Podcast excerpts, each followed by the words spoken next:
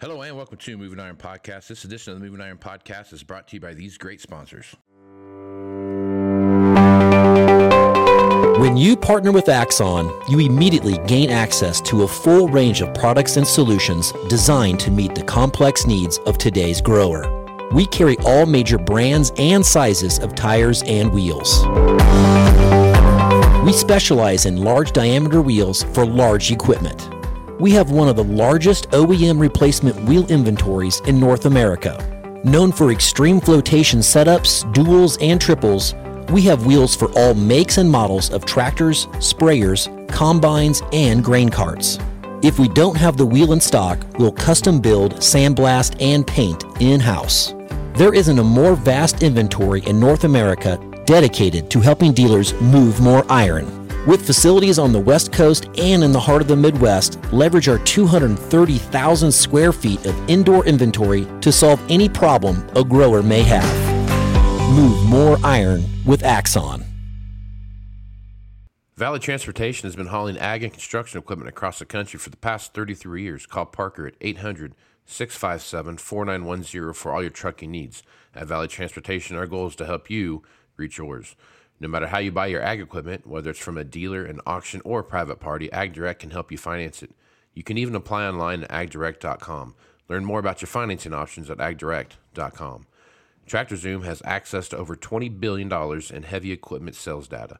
TractorZoom's Iron Comps is the industry's trusted solution for transparent equipment values and auctionable pricing insights. This podcast is brought to you by Anvil AppWorks. The Dealer Connect CRMI app with integrated inventory management is an affordable Salesforce-based solution for your dealership.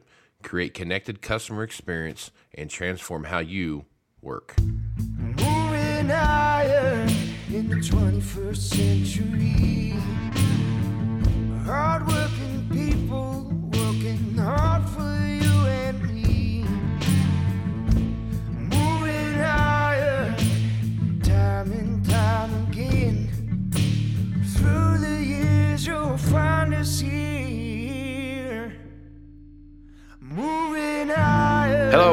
To Moving Iron Podcast Markets with Shawn Hackett. Shawn Hackett is with Hackett Financial out of Boca Raton, Florida. He's nice enough to come on and talk about what's happening in the marketplace. Shawn, how you doing this morning?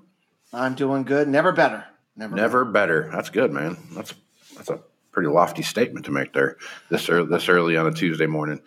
Well, Shawn is uh, comes on. We talk about what's happening here, and and Shawn, there's plenty of stuff to talk about.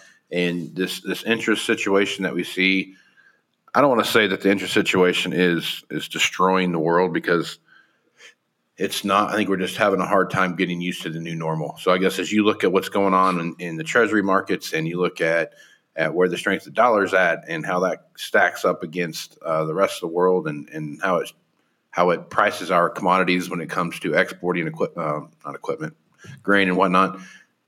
What are you seeing? How do you think the market's reacting to that? And then we got this report coming up here not too long ago because the government found some more money. So Right now, it seems like we're, we're, you're a fighter that's been punched in the punched in the chin. You, you just got off the tarmac, and you're and you're you don't know where you're at because that's what's happened with interest rates. We haven't seen something like this for at least 15 years. There's two sides of this, right? There's the side of the cost of capital going up for people that are that are indebted, either personally or corporation wise. The rolling cost, all the things we talked about last time, which is the banks, which you know that's the negative side. But remember, there's the other side.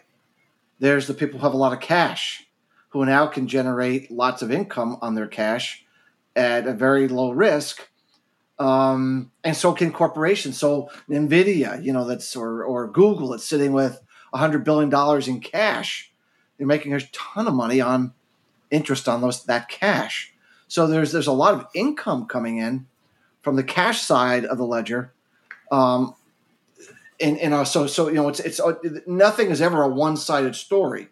sure, The, the the the narrative is you know it's the worst thing that's ever happened, but you know, the worst thing ever happened is that we had zero percent interest rates. That's never was something that ever should have happened. So I think the the, the way I, I think what the Federal Reserve did in the last communique there's a limit to how much short-term rates can impact the economy, right? Most everybody lives in the 10 to 15 year horizon with their loans, whether it's a corporation, where whether it's a, a you know person, you know, we don't live in that. We don't we're not borrowing money on a one to three month basis. We're borrowing money on a 10 year, 20 year, 30 year basis.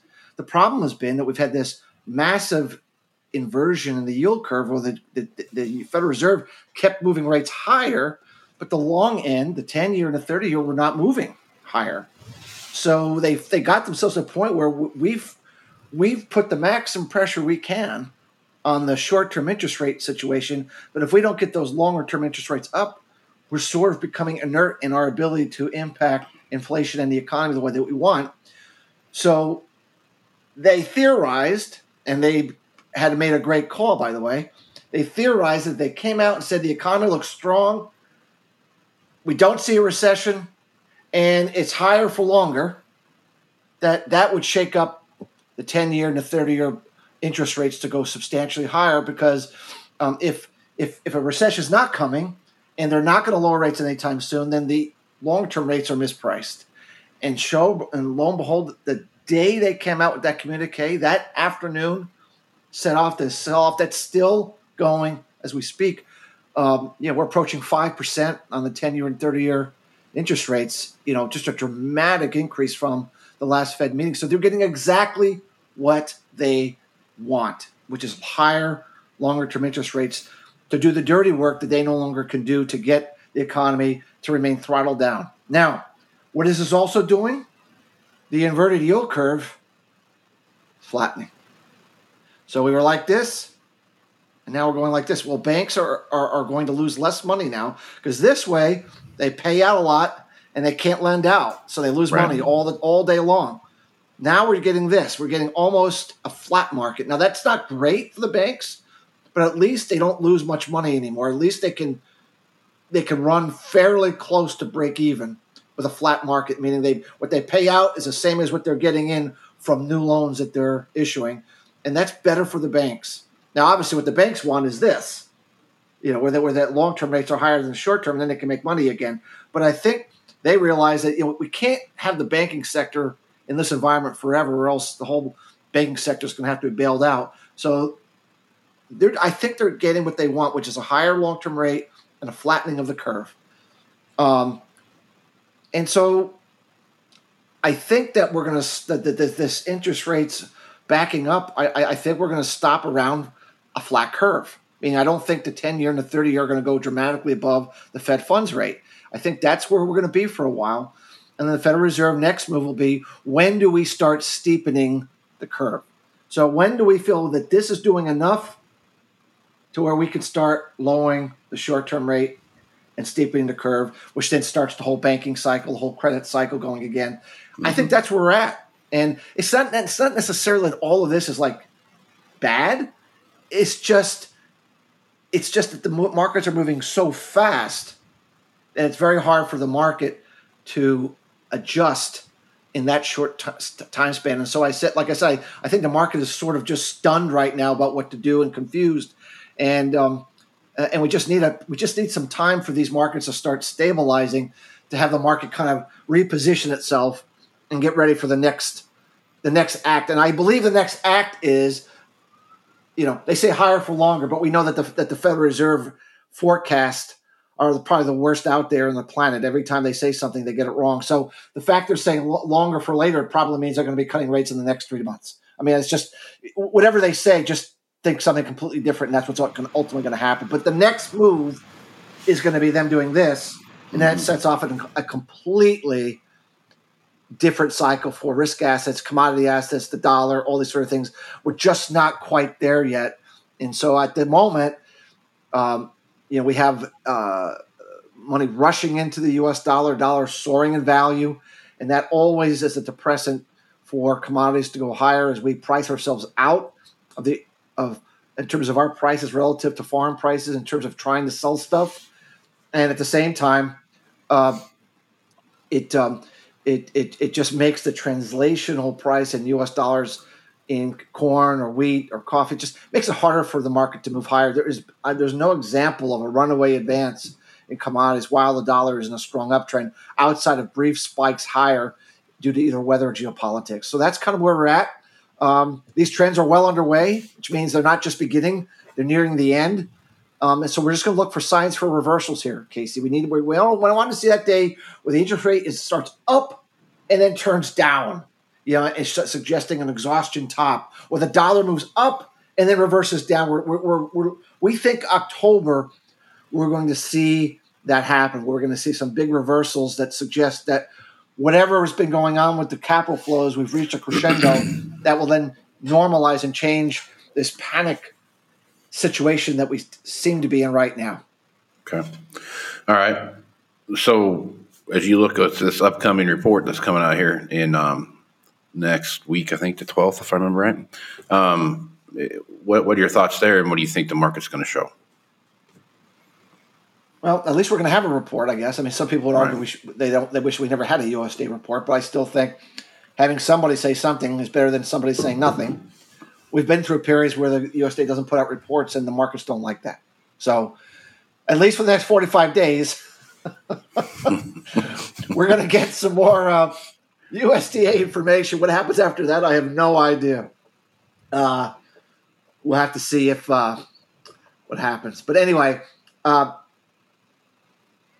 you know, as always, there's the camp that says, uh, you know, yields are going to come down dramatically. Uh, there are those that, uh, you know, say it's going to go up, right? I mean, that's the market. There's always two sides of every trade. You know, I don't believe we're going to see big knockdowns in yields. I don't believe that the evidence supports that.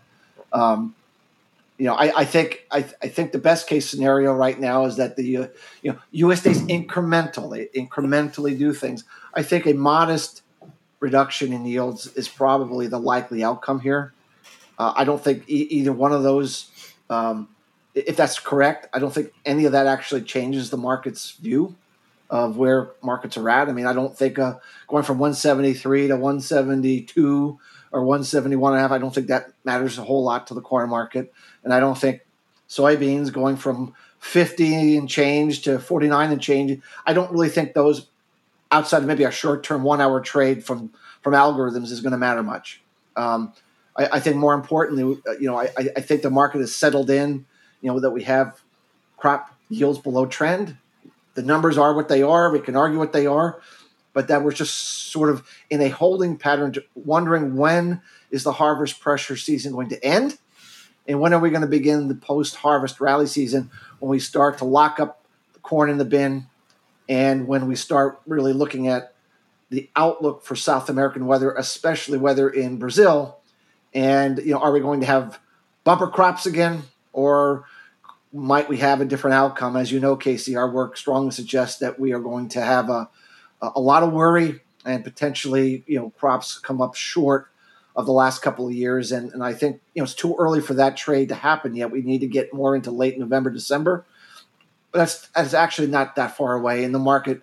You know, if you look at the weather patterns thus far, it's a dry weather pattern. We're, we have a dry weather pattern overall for Brazil, and I think that's a, a precursor or a warning shot that that's the pattern. And, and and one thing that we highlighted in our report this week is uh, you know that the El Nino is really really weakening. It's not strong. It's not coming forward in the atmosphere like one would have expected or that many would have expected. And that means that, that, that the um, El Nino Modoki um, uh, condition is advancing. And an El Nino okay. Modoki condition advancing is, is a much, much more caustic weather pattern for the northern half of Brazil. And if you if you draw that box, center Brazil all the way out to Mato Grosso, up and, and back and around, and you say, how much of soybean and corn production comes from that box? And we're, we're going to keep the southern Brazil out because they're getting plenty of rain. Okay, um, you're talking about about 60% of soybean production and about 75% of corn production comes from that box that I believe is going to be in the in the crosshairs of significant drought worries as we move into the December, January, February, March, April timeframe. And in the least, that should suggest weather premium needs to put in and obviously, if we actually have a crop problem that lowers production, then obviously uh, it, it, it, it, puts the market more on edge for the U.S. to finally deliver on a big crop for 2024. And it does not look like that there's much hope that that's going to happen according to our work. It looks to us like we're having El Nino, uh, La Nina coming back for the summer of 24 and that is not likely going to produce the kind of weather that we would need to have trend line or above trend line yields. Um, and then the question becomes: it, it, does it does it does do we finally get the, the right combination to create the major crop problem? We've danced around that for the last three years. We've danced around it. We've had certain areas that have had you know drought that's been, but we, we have had we haven't had the major crop problem. We've had below trend line yields the Gleissberg cycle that we've been talking about for a while um, is highly, you know, is set to deliver if it repeats after, uh, if it repeats again after 11 centuries of repeating. 24, 25 is are the two most highly probable years for that, and so we're going to be on the lookout to see which one of these years has the right combination to provide potentially that kind of outcome. And obviously, if Brazil gets into trouble and the U.S. gets into trouble, crop prices would have to then adjust accordingly. Awesome. Good news. Good news. All right. All right. So looking at that, that was my next question. I was going to ask you about your, your client model, but you kind of already went through that, what that looks like. And the well, we showed on we, we showed on this week's report a, a, chart of the El Nino Modoki Index, which is the difference between central sea surface temperatures of the Pacific and the East, mm-hmm. and we and we showed the, that chart for the beginning of 2023 to now, and there's been a big, big surge. Meaning, what you want to see is you want to see the, the, the center warming at a faster rate than the east, which means you want to see that line rising. It needs to rise to a plus 0.5 degrees Celsius, meaning that the Central Pacific needs to be 0.5 degrees Celsius warmer than the East Pacific. We were at uh, like a minus one and a half, very, very eastern based, and now we're at minus 0.65. So we've had a big surge off of that low. And looking at the trajectory, I just looked at the last couple couple of days. We're still moving rapidly in that direction. You know, our view is that you know by the time we get to December, we're going to see a plus 0.5 degree C premium to Central Pacific sea surface temperatures versus the East, and carry on in El Nino Modoki through at least you know March, April, and uh, and so everything that you know right now that is what we wanted to see. It was a signpost that we've been putting out there that we needed to see that indi- that index start to wake up and show a movement in, the, in that direction, and it is moving in a in a dramatic fashion, supporting our overall view that that is increasingly likely that that outlook, which is highly contrarian, by the way, looks to be on track to, to, to occur. And if that's true, then Brazil is on the docket for some major weather problems this growing season.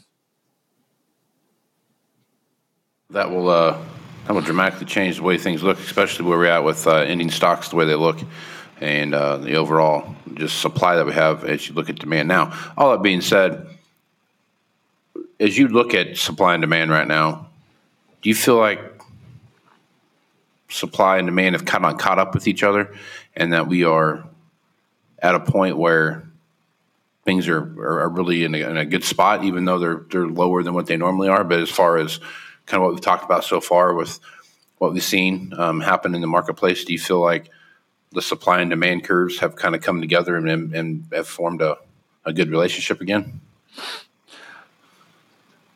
It, typically, at this part of the cycle, at harvest time, we typically make our seasonal lows. Typically, not every time, but typically, right. um, the supply side gets pretty crystal right? We're, we're getting much more clear about quantity that we're going to have. Um, when you've been in a negative bear market in commodities, especially in grains, for well over a year now, the bias tends to be that people get more negative about demand because the high prices that we had for two years hurt demand. Right. And it, you know, you don't snap your finger and just because you lower prices, demand doesn't just wake up one day and say, "Oh yeah, we're going to go." You know, you got to rebuild the demand. So the bias at this time of the cycle, when we've had a 15 month decline in, in grain markets, is that the market is too low. they're too negative on the demand side of the equation. They're projecting out much lower demand for next year based upon the high prices that we had the last couple of years, which is really not a logical thing to do because the low prices we have today is going to improve demand over the next 12 months. So I think the supply side we are normalizing. I think the demand side is the next shoe to drop in terms of having the market um, uh, increase their optimism over the kind of demand we're going to see for soybeans and corn, especially as we get to the latter part of 20 of 23 into 24. So uh, I don't think we're calibrated yet on demand, but I certainly believe we're calibrated on supply. So the opportunity here is as the market has probably priced in the worst demand side picture they're going to price in for the next 12 months, in my opinion, our opinion. Um, there's only one way to go but up from here on demand side expectations, meaning you only can get improve that. Well, if you improve the demand and the supply is what the supply is, then your balance sheet ending stocks begin to shrink, and uh, and then what you thought was adequate supplies become less adequate, and especially if we're going to worry about a Brazil crop problem, which they are, you know, a one, you know, they are a major player here. Yeah. Um, than than having just adequate, you know, a lower, you know, it, we don't have a balance sheet. Like I guess the point I'm trying to make is we don't have a balance sheet that can absorb a major crop problem for Brazil. Now, if we had three billion bushels of corn and we had 600 million bushels of soybeans and ending stocks, we probably could. But when you have 200 and whatever the government said, 65 million bushel carry out for soybeans, which I believe is too high, and they say we have 2.2 or 2.1 million bushels of corn, which I believe is too high. I think ultimately what we're going to wind, wind up having is 200 million bushels carry out for soybeans and probably closer to a billion seven on corn when we correctly manage the actual demand versus the actual supply. That is not enough to handle a, you know a major crop problem in Brazil, and that's the point. Is you know that that, that when the market starts to worry about Brazil, if, I'm, if we're correct about that, our balance sheets uh, will very, very quickly, uh, you know, move into the danger territory, and that's where the 2024 December corn, 2024 November soybeans, 2023. That's where those balance sheets could um, really have to change a lot from the current pricing out on the curve there, and so that's why we've been suggesting that those in the livestock industry, whether you're a cattle hog or or dairy, you're looking at December 24 corn and November uh, 24 soybeans um, and meal and all that sort of thing. I, I think that's a I think we're at a spot where I was certainly would be wanting to make sure, you know, I protected my upside price risks on feed. Um, given where I think we're at. I think that is something, you know, everything on the farm is risk management. We never know for sure what's going to happen. You know, we, no one can say, I know for sure this is going to happen. We can only speculate. Um, but we we always have to weigh where we think the probabilities lie. And I think from where we're coming from with weather and geopolitics and monetary policy, election year, I, I think that this is a time to, to make sure you don't get caught with a dramatically higher feed price sometime later on in 24 when right now we have some of the most attractive meal prices and the most attractive corn prices uh, in the dose deferred months that we've seen in several years. Right on. Okay. A lot of stuff, a lot of moving parts right now, Shawn. A lot of moving parts. More moving parts now than I think when I first started doing this podcast. So it seems like there's just like everything has got some kind of hinge to it somewhere, and none of it's it really doesn't matter what one other like one what other piece that you need to have to complete the puzzle. No one that doesn't seem to matter matter anymore. You just kind of have these things that just are happening. It's complicated. I mean, and, and, and, and, nobody has all the answers. I don't have all the answers. You know, we we try to synthesize all this the best that we can. But what I do know, and I try to I try to break this down in in the simplest way that I can. What I can say, if Brazil has major crop problem worries. That is under under most circumstances that I can conceive of, that is going to have an impact to grain prices. We can argue about the dollar. We can argue about interest rates. We can argue about geopolitics. We can argue about all kinds of things. And but I'm pretty confident that if the one of the largest producers of soybeans and corn and, ex, and exporters of both in the world has serious crop worries in this growing season, we're going to see uh, grain prices have to respond and put on weather premium if we're correct about that. Um, and so I, so I, I, I you know, I, it always to me always comes back to the weather forecast. We always lead with the weather forecast. Um, weather overrides all things if it's meaningful enough, no matter what. Um, and so, you know, we, we spend most of our time trying to hone in on the weather, trying to hone in on our cycles that we follow to try to provide the best long term probabilities of what we think is going to happen well before it happens so that you can take corrective action well in advance. And doesn't mean we're right every time about everything we say. Nobody can be, but our track record hasn't been too bad on predicting these weather patterns and what uh, happens over you know that six to twelve month time. We've been pretty good at it, and um, and I think we're going to continue to be pretty good at it. Um, and right now, with all that being said, with where we are today, so long as th- that I'm remotely right about a weather problem developing in Brazil, I think what I've just said about livestock producers needing to manage their feed risks is the right, um, you know, it, it's the right strategy for operators looking at their feed costs going forward. Yeah, those feed costs are something that kind of a crazy situation right now as you look at what's what's going on there and what the, what the horizon looks like when you start taking a peek of that. So speaking of that, and we'll, we'll wrap up with this the uh, cattle market took a beating last week, and kind of the first real beating they've taken in a while. I'm looking at how that's been just on a straight up tra- trajectory. Is that a end of month, end of quarter type of situation, Shawn, or do you see some correction there that's coming that's more long term? Look, we, we we've been uh, um, we've been too negative on this market a little too early, uh, like many. Um, so we're going to put that out there. You know, we've been this market's gone up further and for longer than we had thought, but we've been warning about the fourth quarter for a long time. The cattle on feed that needs to come through the system in the fourth quarter is actually quite large and larger than last year. And when we looked at the price pattern um, going back 50 years and how overextended the market was, and you throw in all this panic over interest rates and the dollar and you know the Brazilian cattle price falling and the Australian price. It just seemed to me like no market goes up forever. I know cattle markets is going to go up forever, right? It's going to go up forever. It's never sure. going to stop. Never going to stop forever. We're going to a, we're going to a thousand. We're going to a thousand. You know, ten dollars a pound. That's where we're going. I know.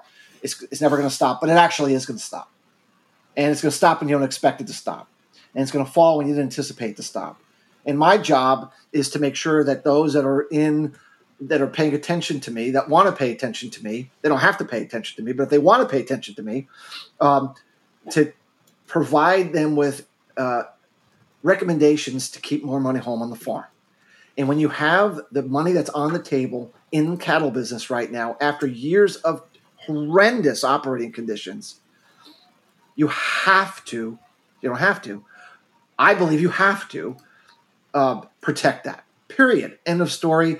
Anyone that, that, is, that is not protecting that is just falling prey to the bullish bias that falls that that, that, that befuddles every bull market in history that everyone thinks it's never going to end. They're always going to be able to sell before it falls. And of course, that's just folly. That never happens. You never sell before it falls. You only sell after it falls. And when the market's down 20 or 30 cents off the top, and you're giving your margin away. Now you have to sell, and you and you miss keeping money home on the farm. My view is, you know, you have to protect your margin. You have to protect these cattle prices into next spring, um, and I'm sticking by that. And no, it doesn't mean that the that, that the supply side of the equation is looking terribly bearish next year. It actually looks constructive. It doesn't mean that we won't have some type of rally in the back half of 24 to provide another window of opportunity to sell. The point is, everybody has to sell all throughout the year, and if and you don't want to, you want to make sure you're not selling your your cattle from now through April at a level that's dramatically lower than it, than it was when you had the opportunity to lock in a very healthy margin on the farm. I just think that is to me, you know, you're in there's not not every year you wake up as a producer in any part of the business, whether it's corn or soybeans or hogs, and say, I can lock in a margin. But when you have the opportunity to lock in a margin and a very good margin at that, um, you know, th- thank the Almighty Lord upstairs for providing that opportunity, and please take it. That's our view. It's pretty good advice, Shawn. I'm not gonna lie to you. It's always easy to, to uh, look the gift horse in the mouth there a little bit on some of the stuff, and you're always gonna get that extra nickel somewhere, right, Shawn? Yeah, So- it- you know, it- it- uh, it's always the it's always the corn farmer says, "I had my sell in at 751. It got to 750, and I didn't get filled." Yeah, Oh, yeah, yeah. I don't know what else to say, I know what you mean. but I can't tell you how many times that actually happens. You know, two cents away, and I didn't get filled. Now the market's down 50 cents. What do I do now? Just get Yep. it done. Yep. For sure. All right, Shawn, good stuff as usual. Folks want to reach out to you and get more information about what it is you're doing over at Hackett Financial. What's the best way to do that? Our website is hackett, H A C K E T T, advisors.com. We also have a Twitter page at Ferretix11. And we're not habitual posters. From time to time, we'll throw in some interviews and some ideas of things to let people know what we're thinking and doing and how we look at the world to see if our statistical, cyclical, correlated approach to looking at ag markets is of value to your listeners. Right on. Well, Shawn, I appreciate you being on the podcast, and we'll talk again on Thursday. Sounds good, Casey. Talk to you soon. Right on. I'm Casey Seymour with Moving Iron Podcast. Check me out on Facebook, Twitter, and Instagram at Moving Iron LLC. Go to LinkedIn at Moving Iron Podcast and check out the ever so cleverly named YouTube channel. Just hold on, folks. Moving Iron Podcast YouTube channel. Know it just blew your mind about how how creative that was. So check that out over there if you want to see the video version of this. Uh, go to um, movingironllc.com for everything moving iron related. You're going to have some big announcements here in a couple of months, over the well over the next couple of months that are going to lead into some things about Moving Iron Summit and other things like that. So check that out. Um, I can give you the dates for the Moving Iron Summit. It'll be sep- not September, November uh, 4th through the 6th in Nashville, Tennessee, and uh, we'll uh, have a nice little thing going on down there. Going to get a few things organized and, and shaped up, and also have more information about that here shortly. But there'll be a few other announcements that'll be coming out as well. So um, pay attention to that. So with that, I'm Casey Seymour. Where's Shawn Hackett? Let's move some iron, folks. Out. Axon started out of a passion for keeping agriculture moving. Imagine having 100 years of tire and wheel knowledge in your back pocket the next time you sell a piece of ag equipment. To find more or become an Axon dealer, please visit axontire.com. Valley Transportation has been hauling ag and construction equipment across the country for the past 33 years. Call Parker at 800 657 4910 for all your trucking needs. At Valley Transportation, our goal is to help you reach yours. No matter how you buy your ag equipment, whether it's from a dealer, an auction, or a private party, AgDirect can help you finance it. You can even apply online at agdirect.com. Learn more about your financing options at agdirect.com. TractorZoom has access to over $20 billion in heavy equipment sales data. TractorZoom's Iron Comps is the industry's trusted solution for transparent equipment values and auctionable pricing insights. This podcast is brought to you by Anvil AppWorks. The Dealer Connect CRMI app with integrated inventory management is an affordable Salesforce based solution for your dealership. Create connected customer experience and transform how you work higher in the 21st century. Hardworking people working hard for you and me. Moving Iron, time and time again. Through the years, you'll find us here. Moving Iron.